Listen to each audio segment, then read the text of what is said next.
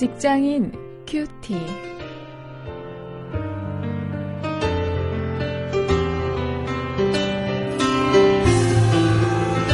여러분 안녕하십니까? 9월 20일 오늘도 고린도전서 15장 1절부터 11절 그리고 30절부터 34절 말씀을 가지고 오늘은 복음을 주제로 해서 말씀을 묵상하십니다. 주님의 부활을 믿는 자의 삶 이런 제목입니다.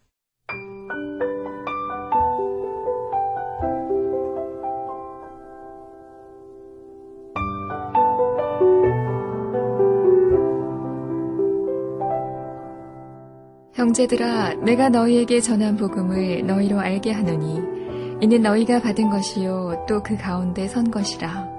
너희가 만일 나의 전한 그 말을 굳게 지키고 헛되이 믿지 아니하였으면 이로 말미암아 구원을 얻으리라.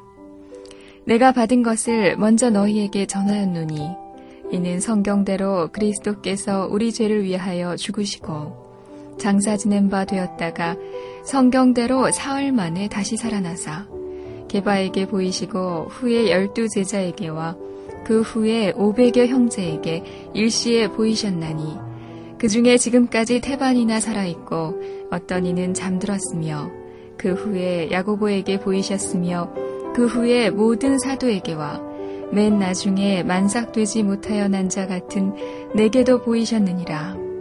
나는 사도 중에 지극히 작은 자라. 내가 하나님의 교회를 핍박하였으므로 사도라 칭함을 받기에 감당치 못할 자로라. 그러나 나의 나 된 것은 하나님의 은혜로 된 것이니 내게 주신 그의 은혜가 헛되지 아니하여 내가 모든 사도보다 더 많이 수고하였으나 내가 아니요 오직 나와 함께 하신 하나님의 은혜로라. 그러므로 내나 저희나 이같이 전파함에 너희도 이같이 믿었느니라. 또 어찌하여 우리가 때마다 위험을 무릅쓰리요. 형제들아, 내가 그리스도 예수 우리 주 안에서 가진 바 너희에게 대한 나의 자랑을 두고 단언하노니 나는 날마다 죽노라. 내가 범인처럼 에베소에서 맹수로 더불어 싸웠으면 내게 무슨 유익이 있느뇨? 죽은 자가 다시 살지 못할 것이면 내일 죽을 터이니 먹고 마시자 하리라. 속지 말라. 악한 동무들은 선한 행실을 더럽히나니 깨어 의를 행하고 죄를 짓지 말라. 하나님을 알지 못하는 자가 있기로 내가 너희를 부끄럽게 하기 위하여 말하노라.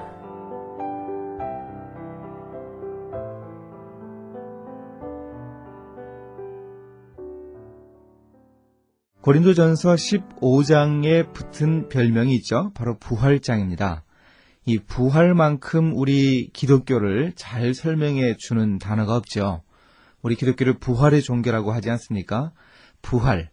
이 부활은 사람이 할 수 있는 것이 아니고 어, 바로 하나님만이 할 수 있는 것. 그것을 예수 그리스도가 어, 하셨던 것. 그 부활하신 그 부활 이전의 죽음. 어, 이런 그 기독교의 기본적인 핵심을 바로 여기에서 설명을 해주고 있습니다. 이 부분 다시 한번 우리가 살펴보면서 어, 우리가 늘 마음속에 품고 있어야 할 이 복음에 대해서 한번 정리해 볼 수 있는 그런 기회가 되기를 바랍니다.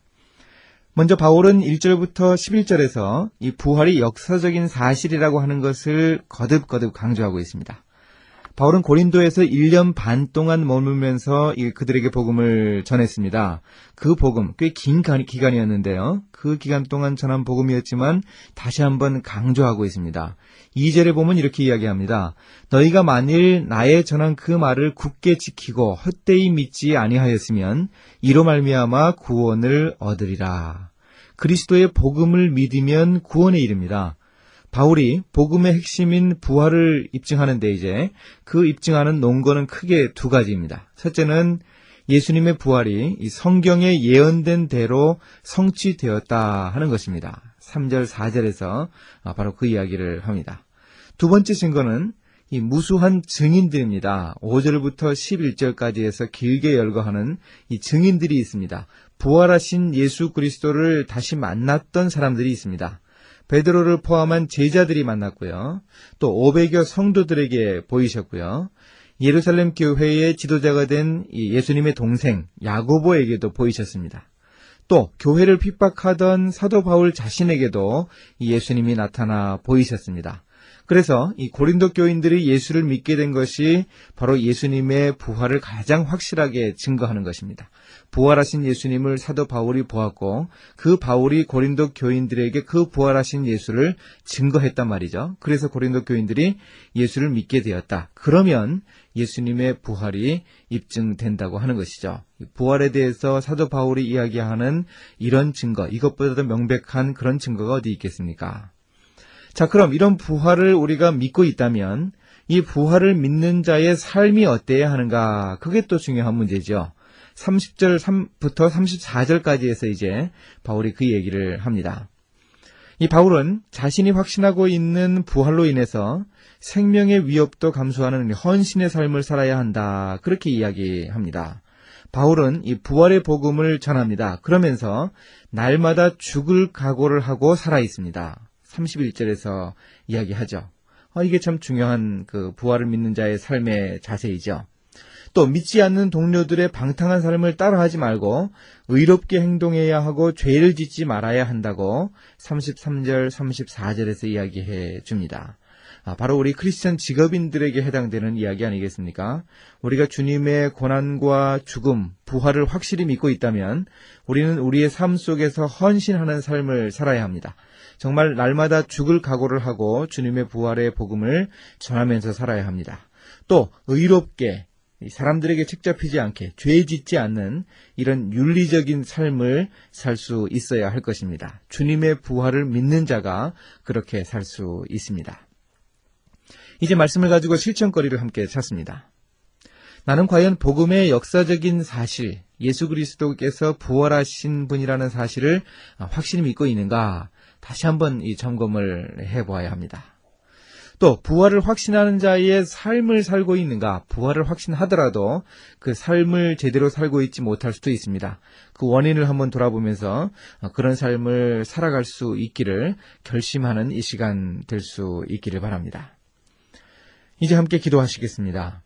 하나님, 주님의 부활을 믿는 믿음을 저의 일터에서 온전히 드러낼 수 있게 인도해 주옵소서. 복음을 전함으로 세상의 그릇된 직업 윤리를 따르지 않고 정결한 삶을 살아감을 통해서 믿음을 드러낼 수 있게 하여 주시기를 원합니다. 예수님의 이름으로 기도했습니다. 아멘.